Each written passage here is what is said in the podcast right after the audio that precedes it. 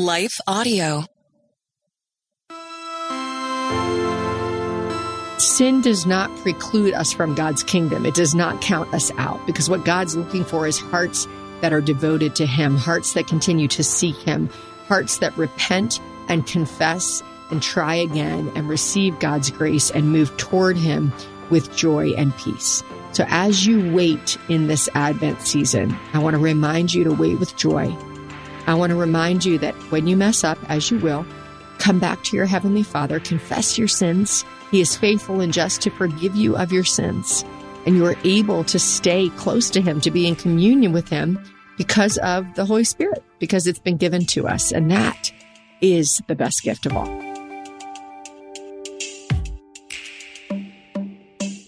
Welcome back to How to Study the Bible. I'm really excited about the series we're in called God of Our Mothers. We're looking at the women in Jesus's genealogy as we get ready and prepare for the birth of Jesus.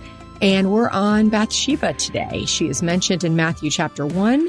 She's mentioned as Uriah's wife, not with her name, which we'll get to in a moment. But this is a story that is once again, full of twists, turns, difficulties, and yet, and yet our God is at work. So we're going to be in First Kings chapter 1 today. But before we get to that, a couple of things I want to let you know about. First, we've got a Christmas Eve liturgy for you. This is a read along way to walk through the significance of Jesus' birth with people of all ages. So if you're looking for a way to bring some meaning to your Christmas gathering and to bring sort of the spirit of Christ into that place, this is an easy way to do so. You light some candles, people read along. It's a brief little reflection that you can pick up for free by going to NicoleUnice.com slash Christmas. And you can download that liturgy for free and you can read along and use it wherever and however you'd like. And for all of you who do sign up for the liturgy, we want to let you know that we have an extra gift for a couple of lucky winners, we have a book by Francine Rivers called The Lineage of Grace. This is the stories of the women that we've been tracking in this series, but this is a fictional rendition of these stories. It is so gripping. It is so good. I love Francine Rivers' writing. If you have not been familiar with her, she writes Christian fiction. Beautiful writing. Thank you to our friends at Tyndale who have provided us these books to give away. So all you need to do is be on that email list, NicoleUnice.com slash Christmas. And a couple people are going to win. And we're going to send those off to you this week. So make sure you get those emails in by Wednesday of this week. And then we're going to send this book off to a couple of winners. So it's been super, super fun. A great way to prepare. A little different way to prepare, maybe to be looking at these stories of these women, but I know that it's enriched and strengthened my faith to remember that God is a God who does not work in margins and he is always, always drawing people to himself. And there is no limits to his love and his grace for us.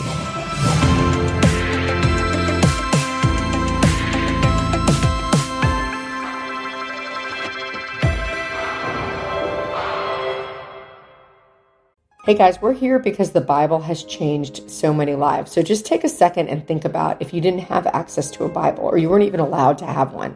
This is a reality that many around the world are facing, which is why I want to tell you about one of our partners, Cru. Cru has missionaries in almost every country, and they are seeing people come to know Jesus. There's just one thing they're missing a Bible in their own language, and that's where you come in. For only $24 a month, you can provide three people with Bibles each and every month. When you sign up to provide three Bibles with a monthly gift of $24, Cru will also provide meals to 12 hungry individuals through their humanitarian aid ministry. Plus, you'll receive a free copy of my new book, Not What I Signed Up For. Simply text STUDY to 71326 to help today. That's S-T-U-D-Y or visit give.cru.org slash study. Again, that's give.cru.org slash study. Message and data rates may apply and available to U.S. addresses only. Hello, folks. My name is Derek Grier, and I'm reaching out to fellow pastors and church leaders just like you to join me and other Christian leaders and organizations throughout the nation as we come together on June 8th and 9th for National Unity Weekend. Together, we will show the love of Jesus as we serve our communities on Saturday, June 8th, and then preach from a shared text on Sunday, June 9th. To register, go to unityweekend.com That's unityweekend.com to join us as we unite the church and unite the nation.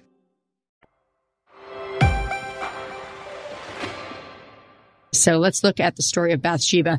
You may be familiar with this story from 2 Samuel, which we'll go back into the backstory a little bit. But many people know the story of Bathsheba because it's so scandalous, right? It's just, it's so soap opera ish of the story of kind of King David's great fall from righteousness when he sees Bathsheba bathing and he call- calls her to himself. He has his men out on the battlefield and he's not with them. And he sees this woman bathing on a roof, calls her and he takes her as his own. And it turns out that she is the wife of Uriah, one of his chief soldiers. He then has Uriah killed on the battlefront so that he can keep Bathsheba for himself. He is punished for this by God.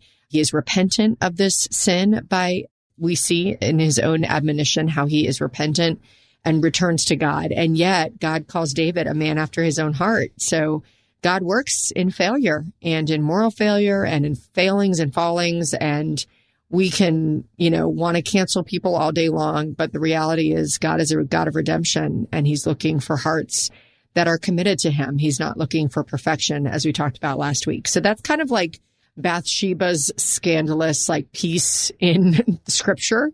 But yet she shows up again and she shows up in Jesus's genealogy as an heir to who Jesus would become. She is in his lineage. She is one of his mothers, his ancestors through the line. And so let's take a closer look at Bathsheba in a little different place in scripture in First Kings chapter 1 verses 28 through 31. I'm going to read these verses and then we'll circle back to what's going on right now when we enter into this passage. Then King David said, call in Bathsheba. So just know this is after the scandal. Okay. This is later on in the story. This is decades later. King David says, call in Bathsheba. So she comes into the king's presence and stood before him. The king then took an oath. As surely as the Lord lives, who has delivered me out of every trouble, I will surely carry out this very day what I swore to you by the Lord, the God of Israel. Solomon, your son, shall be king after me, and he will sit on my throne in my place. Then Bathsheba bowed down with her face to the ground, prostrating herself before the king and said, May my Lord King David live forever.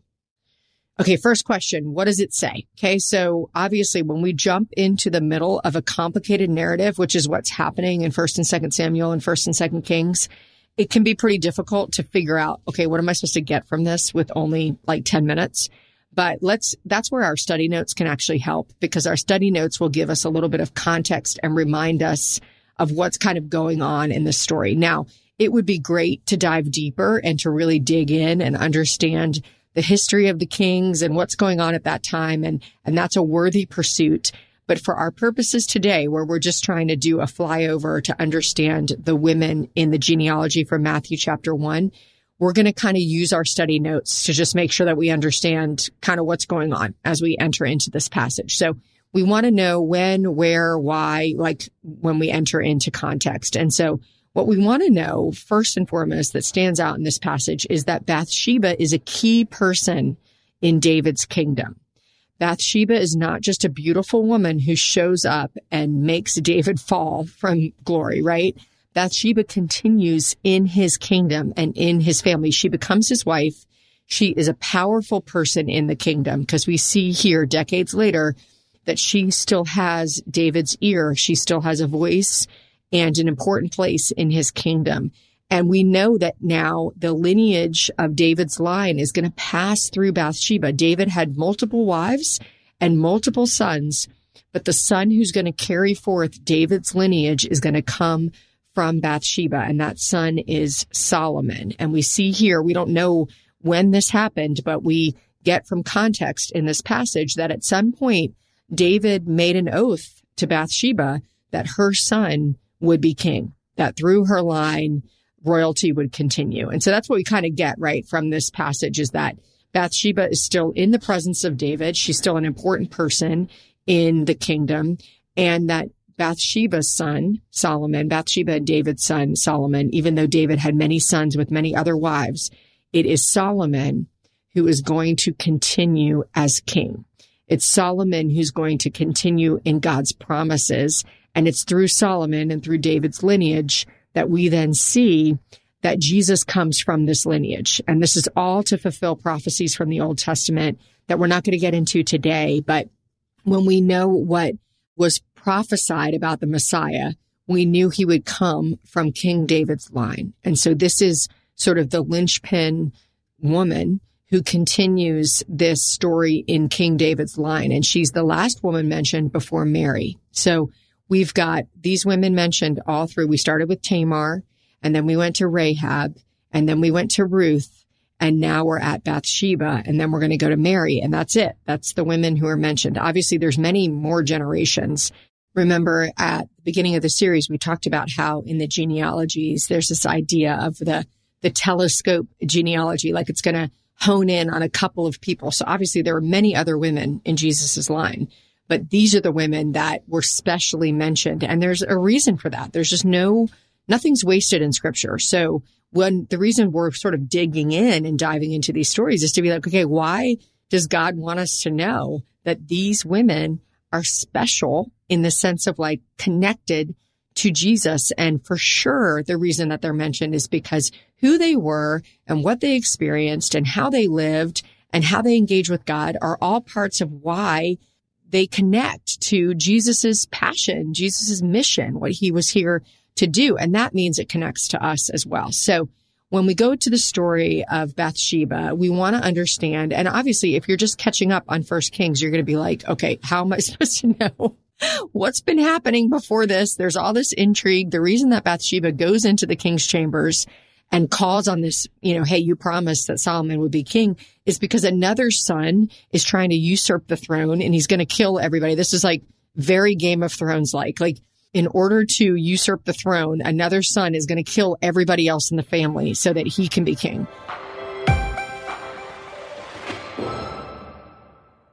Hey guys, we're here because the Bible has changed so many lives. So just take a second and think about if you didn't have access to a Bible or you weren't even allowed to have one. This is a reality that many around the world are facing, which is why I want to tell you about one of our partners, Cru. Cru has missionaries in almost every country, and they are seeing people come to know Jesus there's just one thing they're missing a Bible in their own language, and that's where you come in. For only $24 a month, you can provide three people with Bibles each and every month. When you sign up to provide three Bibles with a monthly gift of $24, Cru will also provide meals to 12 hungry individuals through their humanitarian aid ministry. Plus, you'll receive a free copy of my new book, Not What I Signed Up For. Simply text STUDY to 71326 to help today. That's S-T-U-D-Y, or visit give.cru.org slash study. Again, that's give.cru.org slash study. Message and data rates may apply and available to U.S. addresses only. Hello, folks. My name is Derek Grier, and I'm reaching out to fellow pastors and church leaders just like you to join me and other Christian leaders and organizations throughout the nation as we come together on June 8th and 9th for National Unity Weekend. Together, we will show the love of Jesus as we serve our communities on Saturday, June 8th, and then preach from a shared text on Sunday, June 9th. To register, go to unityweekend.com. That's unityweekend.com to join us as we unite the church and unite the nation.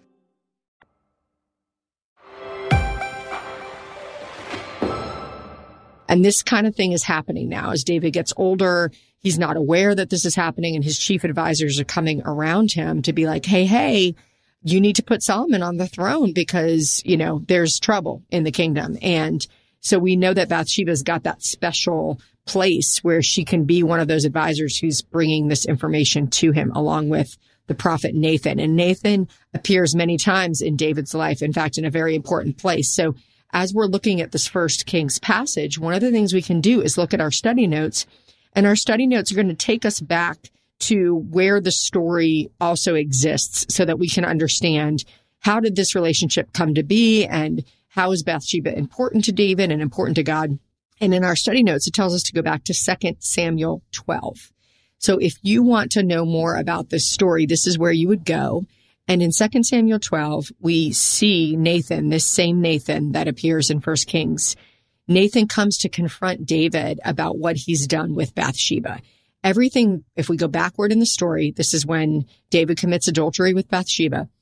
Everything that he did, David did, he thought he did in secret. He thought he was getting away with it. It's like a classic version of conspiracy, cover up and lies. Like what happens when you dig yourself a deeper and deeper and deeper hole. And Nathan is a prophet who comes to David to basically confront him for his sin and to say, I know what you did. God knows what you did and you need to repent. You've been wrong. And so Nathan comes and he does this really, really, you can go to 2 Samuel 12 yourself and read it. But Nathan tells a story that kind of catches David in his own lie. And he says, Hey, you have done what is evil. You have struck down Uriah, a righteous man, so that you could have his wife. So not only did you commit adultery, but you also conspired and then murdered a righteous man so that you could have this woman and then he's punished. And Nathan says to David, like, the Lord is going to keep you alive. Obviously, God was using the line of David. So David's an important guy, but he said the child that you have impregnated Bathsheba with a child, that child is going to die. And so Bathsheba and David mourn the death of this child. And David tries to get God to change his mind. He fasts and he prays, but the child dies. And after the child dies, David gets up and he gets back to work and he says, okay, God has punished me for my sin. And he goes and he comforts his wife Bathsheba. This is in verse 24, 2 Samuel 12. And it says he went and he laid with her and she bore a son and she, they called him Solomon and the Lord loved him. And so we see that even though tragedy and pain have come through David's sin, once again, God is renewing and God is redeeming and the chapter isn't over. That that sadness, that death, that suffering wasn't the end of the story for David and it wasn't the end of the story for Bathsheba. And they have this child, Solomon. And Solomon becomes a very key figure in the Old Testament as well. He wrote Ecclesiastes. It's said to be the wisest and richest man that ever lived. Solomon is the one who completes David's job and builds God's temple. So Solomon becomes really, really important. And we get this big backstory of pain and renewal that God can work and create a whole new life. So our third question is, what does it mean?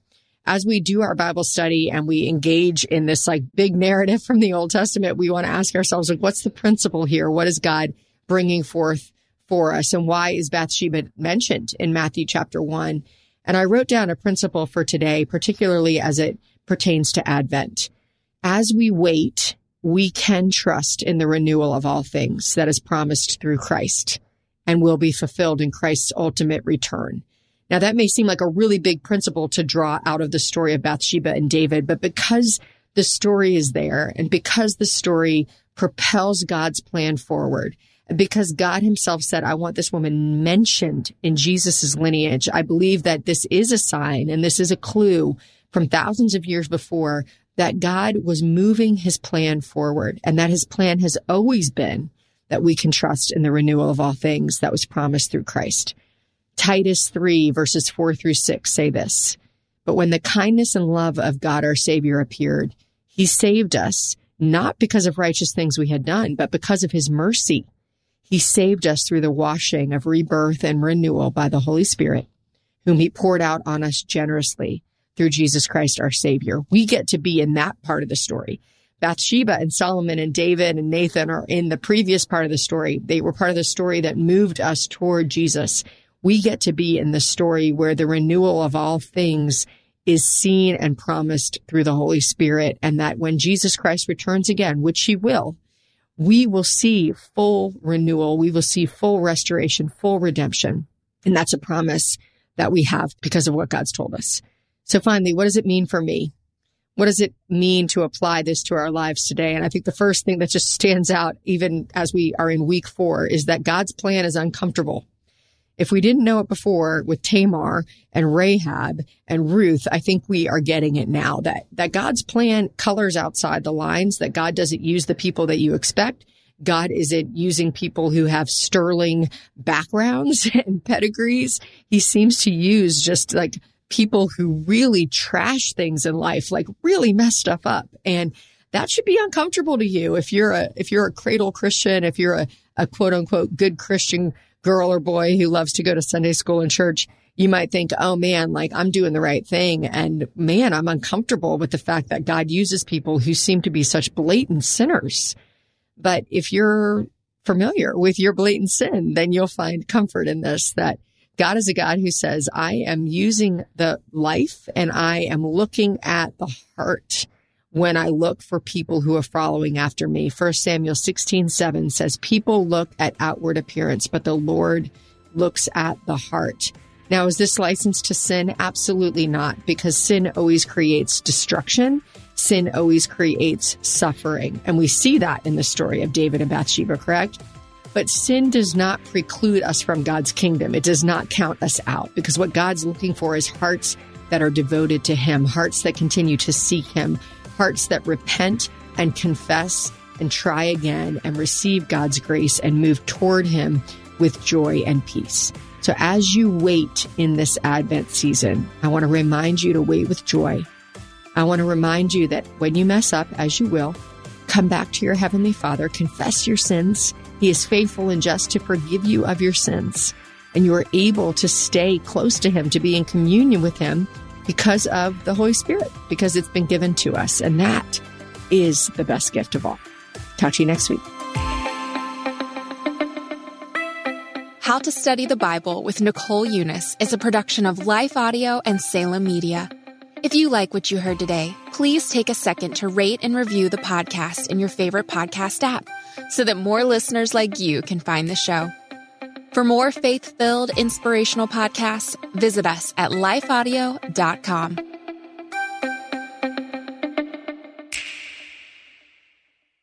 Dedicating time each day to spend feeding our minds and our hearts the truth of God's Word is immensely helpful in our growth as followers of Christ. I'm John Stange, and each day I host a show called Daily Devotions with Pastor John. On the show, I spend just a few minutes taking an applicational look at one or two verses of Scripture before coming to the Lord in prayer. If you'd like to make a habit of spending more time meditating on the truth of God's Word, you can listen to daily devotions with Pastor John at lifeaudio.com or on your favorite podcasting app.